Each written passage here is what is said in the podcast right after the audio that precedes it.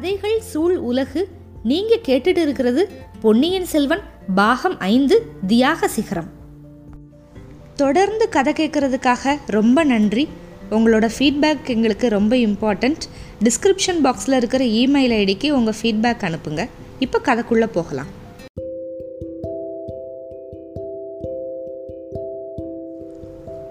பொன்னியின் செல்வன் பாகம் ஐந்து அத்தியாயம் நாற்பத்தி எட்டு. நீ என் மகன் அல்ல ஆதித்த கரிகாலனோட இறுதி ஊர்வலத்தை பற்றி இப்போ பார்க்க போகிறோம் காவேரி நதி கோரை கரை ஓரமாக தஞ்சாவூரை நோக்கி போகுது. அந்த ஊர்வலத்தில் சோழ நாட்டு மக்கள் லட்சக்கணக்கான பேர் கலந்துக்கிட்டாங்க. அந்த காலத்தில் வீரர்கள் அப்படின்னா அப்படி ஒரு போற்றுதலுக்கு உரிய ஆளுங்க அவங்கெல்லாம் இடையில சில காலம் வந்து சோழ குலம் வந்து அப்படியே மங்கி போய் இருந்தது நமக்கு தெரியும்ல விஜயாலய சோழர் காலத்தில் தான் தலையெடுத்துச்சு அப்படின்னும் நம்மளுக்கு தெரியும். நூறு வருஷமா அந்த குலத்தில் பிறந்தவங்க ஒவ்வொருத்தருமே வீர புகழில் ஒருத்தரை ஒருத்தர் மிஞ்சிக்கிட்டே தான் வந்தாங்க. விஜயாலயனோட மகன் ஆதித்தவர்மன் வந்து பல்லவ குலத்தோட புகழை அழிச்சு தொண்ட நாட்டை கைப்பற்றினான் அவனோட மகன் பராந்தக சக்கரவர்த்தி மதுரையும் ஈழமும் கொண்டு தென்னாடு முழுவதையும் தன்னோட ஆட்சிக்கு கீழே கொண்டு வந்தான். பராந்தக சக்கரவர்த்தியோட புதல்வர்கள் நாலு பேரும் ஒருத்தரை ஒருத்தர் வந்து வீரத்தில் அப்படி மிஞ்சினாங்க. அதில் ஒருத்தர் பாண்டிய நாட்டு போரில் உயிர் துறந்தான். மூத்த மகன் ராஜாதித்யன் சமுத்திரம் மாதிரி பொங்கி வந்த இரட்டை மண்டல கண்ணர தேவனோட பெரிய படையோட தக்கோலத்தில் போர் நடத்தி அந்த பெரிய மாபெரும் சைன்யத்தை முறியடிச்சு போர்க்களத்திலேயே வஞ்சனையினால் கொல்லப்பட்டு அவன் பேர் வந்து யானை மேல் துஞ்சிய தேவன் அப்படின்னு ஆயிடுச்சு. கண்டராதித்தர் வந்து சிவஞான செல்வர் தான் ஆனாலும் வீரத்தில் குறைஞ்சவரெல்லாம் கிடையாது. அதுக்கப்புறம் ஆற்றூர் துஞ்சிய அறிஞ்சியன் அவரோட குமாரர் சுந்தர சோழரோட காலத்தில் தக்கோல போருக்கு அப்புறம் கொஞ்சம் மங்கி போயிருந்த சோழ சாம்ராஜ்யத்தோட புகழ் வந்து மறுபடியும் ஒரு மகோன்னத நிலைக்கு போயிருச்சு. இந்த மாதிரி வழி வழியாக வந்த வீர பரம்பரையில் பிறந்தவங்களில் ஆதித்த கரிகாலனுக்கு ஒப்பாரும் இல்லை மிக்காரும் இல்லை அப்படின்னு மக்களோட ஏகோபித்த வாக்கு தான் எங்கே பார்த்தாலும் கெட்டுச்சு. பன்னெண்டு வயசில் சேவூர் போர்க்களத்தில் அவன் செஞ்ச வீர தீர சாகச செயல்கள் அர்ஜுனனோட பையன் அபிமன்யுவோட புகழையுமே மங்கு வச்சிருச்சான். இந்த மாதிரி வீராதி வீரன் சில வருட காலமாக வந்து தஞ்சாவூருக்கு வராமல் காஞ்சிபுரத்திலேயே இருந்ததுனால அதோட காரணம் பற்றி நிறைய வதந்தி உலவிக்கிட்டே இருந்துச்சு. சிற்றரசர்கள் வந்து சூழ்ச்சி பண்ணி மதுராந்தகனுக்கு பட்டம் கட்டுற நோக்கத்தோட ஆதித்த கரிகாலனை வந்து தஞ்சாவூர் பக்கம் வராதபடி பண்ணிக்கிட்டு இருக்காங்க அப்படின்னு ஒரு வதந்தி. முன்னொரு காலத்தில் கரிகால் வளவன் வந்து வடநாட்டுக்கு படையெடுத்துட்டு போய் இமயமலையோட உச்சியில் புலிக்கொடியை நாட்டிட்டு வந்தது மாதிரி அதே பேர் வச்சிருக்கிற ஆதித்த கரிகாலனும் செய்ய விரும்பியிருக்கான் சபதம் பண்ணியிருக்கான் அந்த சபதம் நிறைவேறாமல் தஞ்சாவூருக்கு வரமாட்டான். அதுக்கு வந்து பழுவேட்டரையர் அப்புறம் மற்ற எல்லா சிற்றரசர்களுமே குறுக்க நின்று தடுத்துக்கிட்டு வர்றாங்க அப்படின்னு ஒரு வதந்தி பரவி இருந்துச்சு.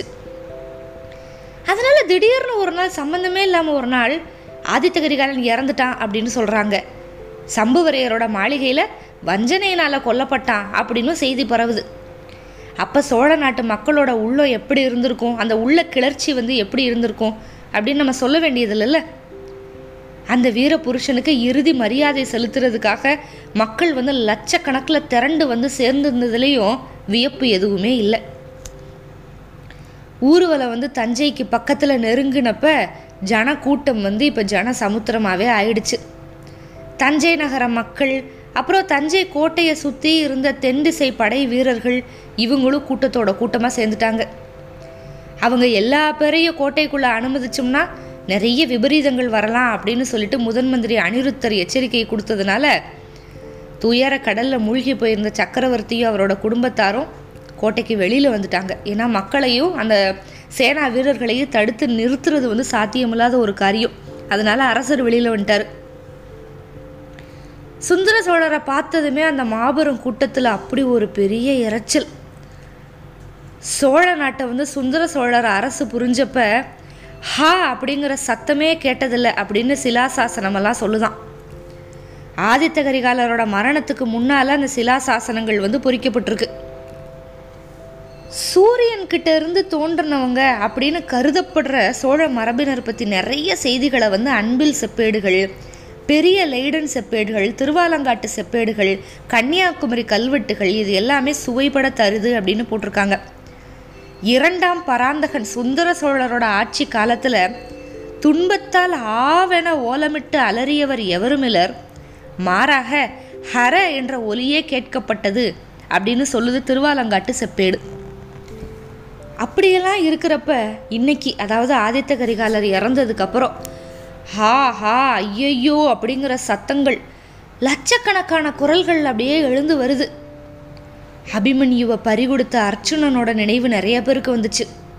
ஆனால் அபிமன்யுவோ பகைவர் கூட்டத்துக்கு மத்தியில் தன்னந்தனியாக நின்று அசகாய சூரத்தனங்கள் பண்ணிட்டு உயிரை விட்டான். இங்க ஆதித்த கரிகாலன் மதுராந்தகனோட மண் ஆசையினாலேயும் சிற்றரசர்களோட ஆக அதிகார வெறியினாலேயும் சூழ்ச்சிக்கு ஆளாகி கொல்லப்பட்டான். மக்களோட மனசில் குடிகொண்டு இருந்த இந்த எண்ணத்தை உறுதிப்படுத்துகிற மாதிரி காரியங்களுமே ஒன்னொன்னா நடக்க ஆரம்பிச்சது. ஆதித்த கரிகாலனோட சடலத்தை எங்கே வச்சுருந்தாங்கன்னா தஞ்சை கோட்டைக்கு வெளியே. எல்லாரும் வந்து பார்க்குற மாதிரி வச்சுருந்தாங்க. எல்லாரும் வந்து பார்த்து கண்ணீர் விட்டு போனாங்க. ஆனால் மதுராந்தகர் மட்டும் வரலை. பழுவேட்டரையர்களும் வரல. பழுவேட்டரையர்கள் வந்து அவங்களோட நண்பர்கள் அவங்க எல்லாத்தையும் கூட்டுக்கு சேர்த்துக்கிட்டு அந்த சைனியங்களை எல்லாம் ஒன்று திரட்டிக்கிட்டு இருக்காங்க. அப்படின்னு ஒரு வதந்தி வந்து பரவ ஆரம்பிச்சிருச்சு. அதனால் ஆதித்த கரிகாலரோட வீர மரணத்துக்கு முறையில் ஈமச்சடங்குகள் நடந்து சக்கரவர்த்தியோட குடும்பத்தினர் வந்து தஞ்சை கோட்டைக்குள்ளே உள்ளே போனதுக்கு அப்புறமுமே ஜனக்கூட்டம் வந்து கலையலை.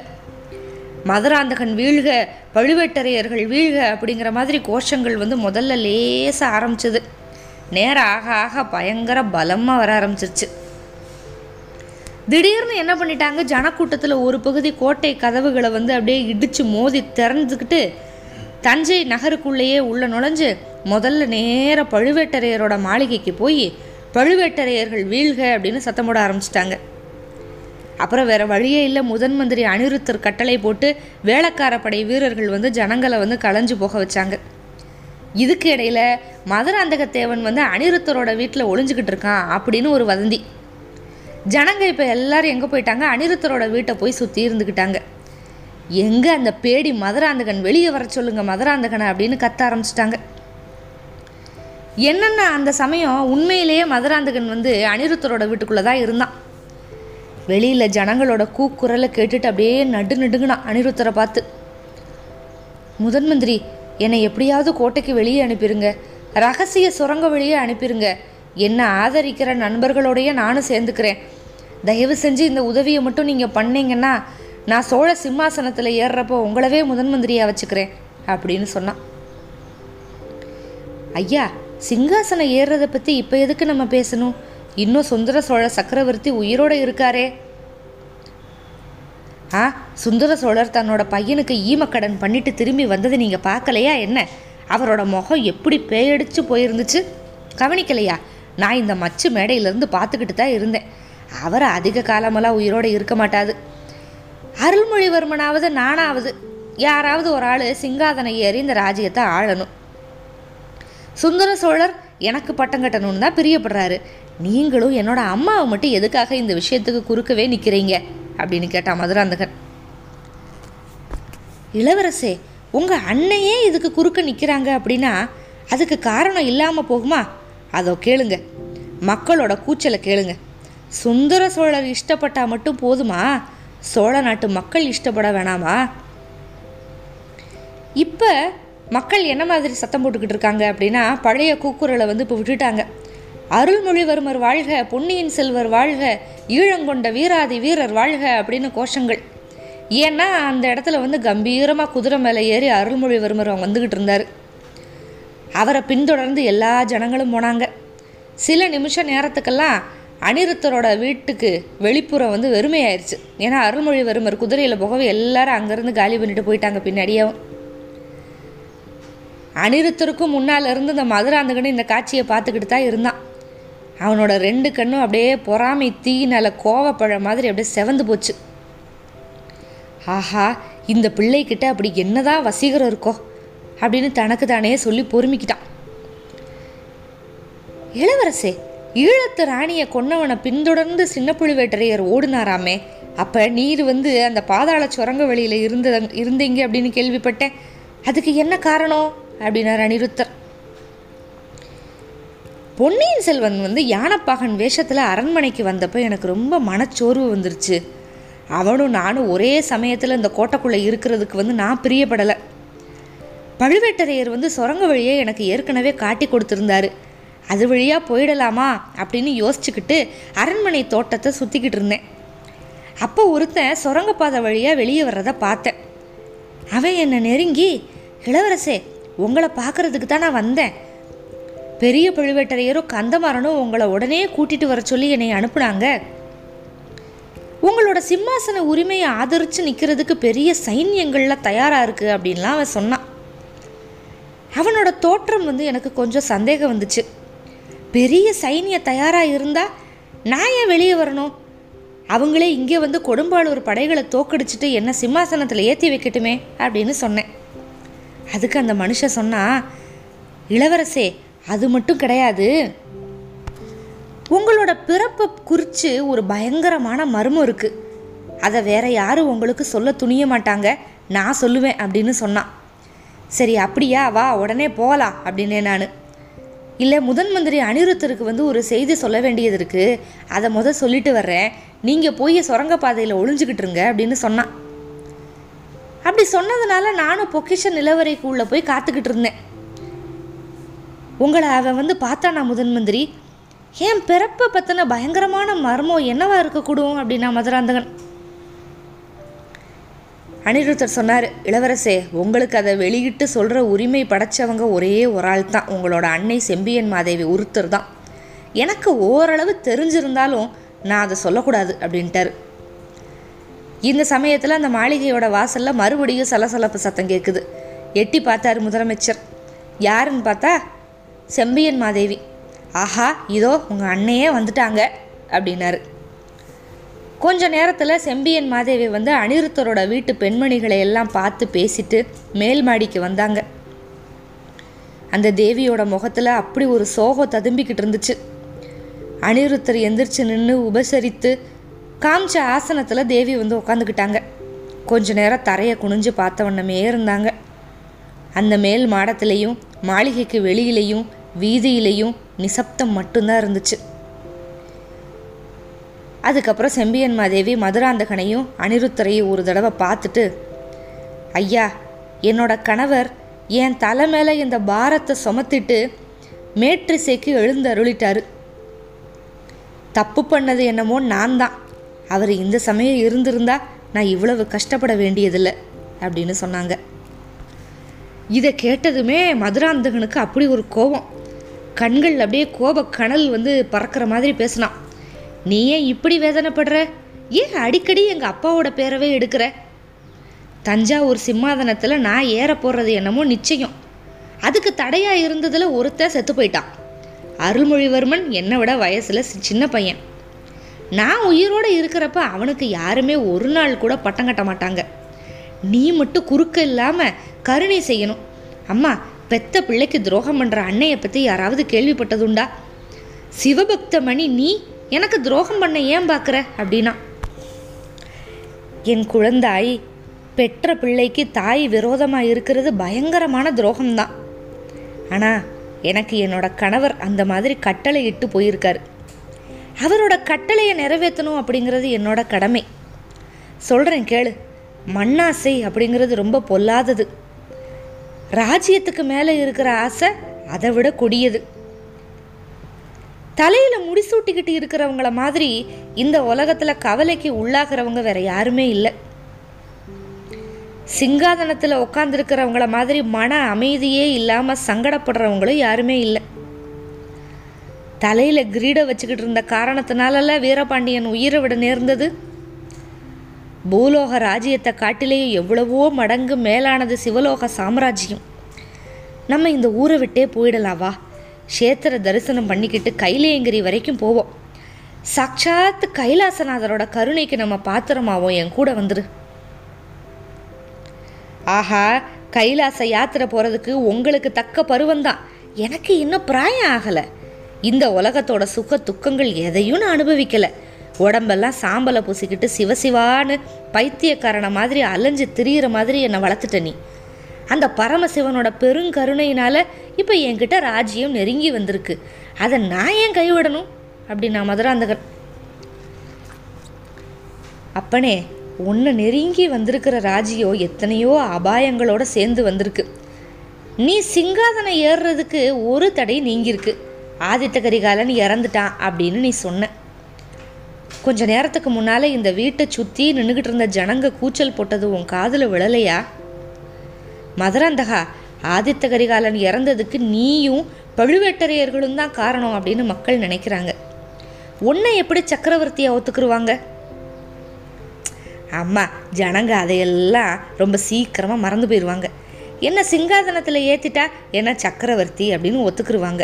இன்னும் சொல்கிறேன் கேளு கரிகாலனோட மரணத்துக்கு யார் காரணம் தெரியுமா? அருள்மொழிவர்மரோட அருமை சிநேகிதன் வந்தியத்தேவன் தான். சம்புவரையர் வீட்டில் கரிகாலன் செத்து கிடந்த இடத்துல வந்தியத்தேவன் தான் இருந்தானா?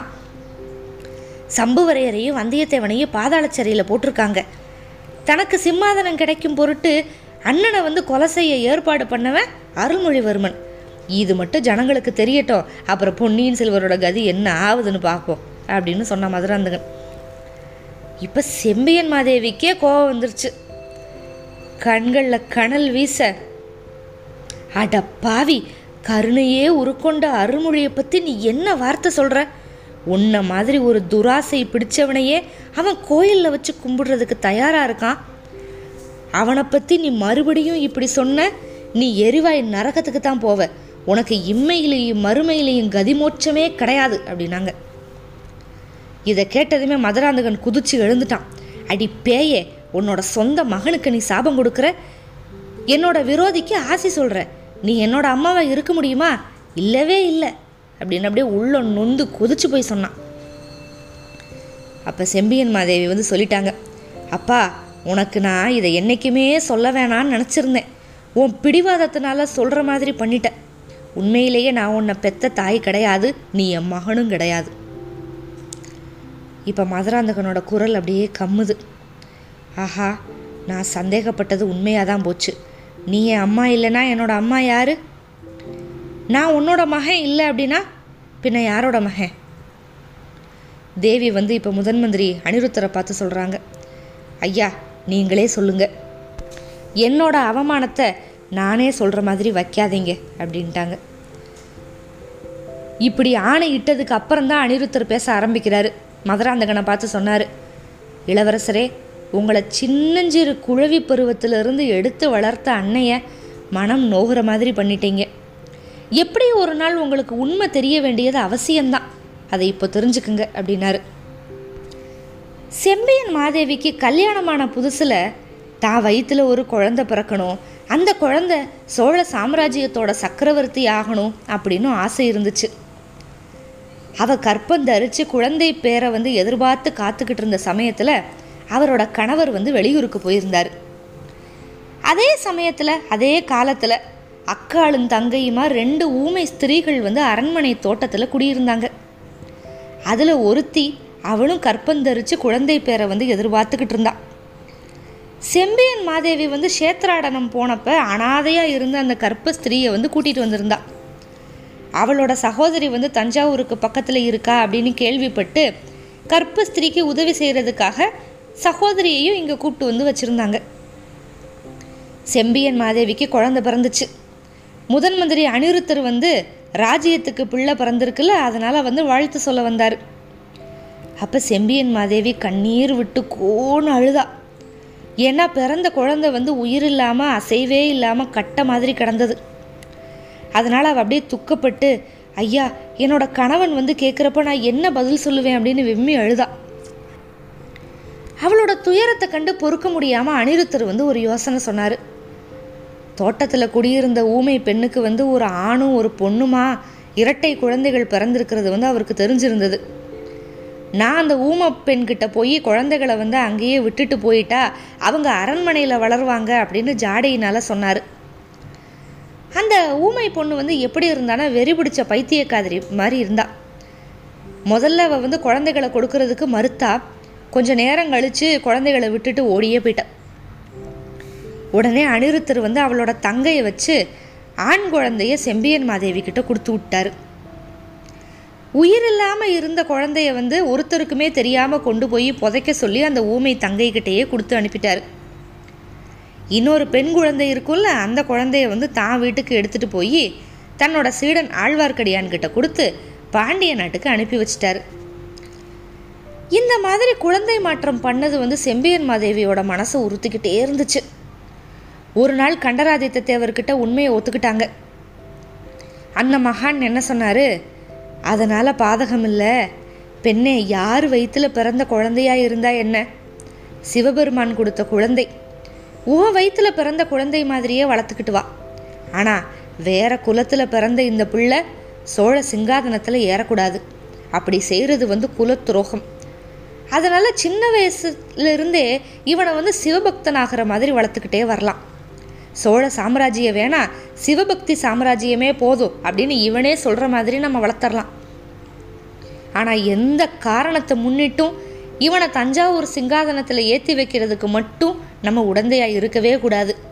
அந்த சந்தர்ப்பம் வர்றப்ப நான் உயிரோட இல்லாட்டி கூட நீ உறுதியோடு இருந்து சோழ குலத்தை காப்பாற்றணும் அப்படின்னு கேட்டுக்கிட்டாரு. மதுராந்தகா நீ கண்டராதித்த தேவரோட பையனும் இல்லை செம்பியன் மாதேவி வயிற்றுல பிறந்த பிள்ளையும் இல்லை. ஊர் சுற்றி திரிஞ்ச அனாதை ஊமை பெண்ணோட மகன். உன்னை இந்த தேவி தன்னோட சொந்த குழந்தைய விட நூறு மடங்கு அதிகமாக சீராட்டி பா பாராட்டி வளர்த்துட்டு வந்தாங்க. அதனால் இப்போ அவங்க கருத்துக்கு மாறாக நடக்காத. தேவி சொல்கிறத கேளு. அதனால் உனக்கு நன்மை மட்டும்தான் கிடைக்கும் அப்படின்னாரு அனிருத்தர். ஆனால் இதே அனிருத்தர் வந்து குந்தவை கிட்ட இந்த கதையை சொல்கிறப்போ என்ன சொன்னார் அப்படின்னு சொன்னால் இந்த குழந்தை பிறந்த சமயத்தில் வந்து அவர் காசிக்கு வந்து படிக்க போயிட்டதாகவும் அப்போ வந்து இங்கே இல்லை அதுக்கப்புறம் மறுபடியும் வந்தப்போ அந்த ஊமை ஸ்திரியை பார்த்ததாகவும் இந்த கதையெல்லாம் வந்து ஆழ்வார்க்கடியானோட அண்ணன் மூலமாக ஈஸ்வரப்பட்டர் மூலமாக கேட்டு தெரிஞ்சுக்கிட்டதாகவும் அப்படின்னு சொல்லியிருந்தார். இங்கே ஒருவேளை மதுராந்தகனுக்கு வந்து உறுதியாக நம்பணும் அப்படிங்கிறதுக்காக இந்த மாதிரி அனிருத்தர் பேசுகிறபடி கல்கி வந்து வடிவமைச்சிருக்கலாம் அப்படின்னு நம்ம எடுத்துக்கலாம். ஆனால் இப்போது மதுராந்தகனோட தந்தை வந்து யார்? ஏற்கனவே சுந்தர சோழர் அப்படின்னு நம்ம உறுதியாக நினச்சிக்கிட்டு இருந்தோம். ஆனால் நந்தினி வந்து அவ சுந்தர சோழருக்கு பிறந்த மகை இல்லை அப்படின்னு சொல்லிட்டா.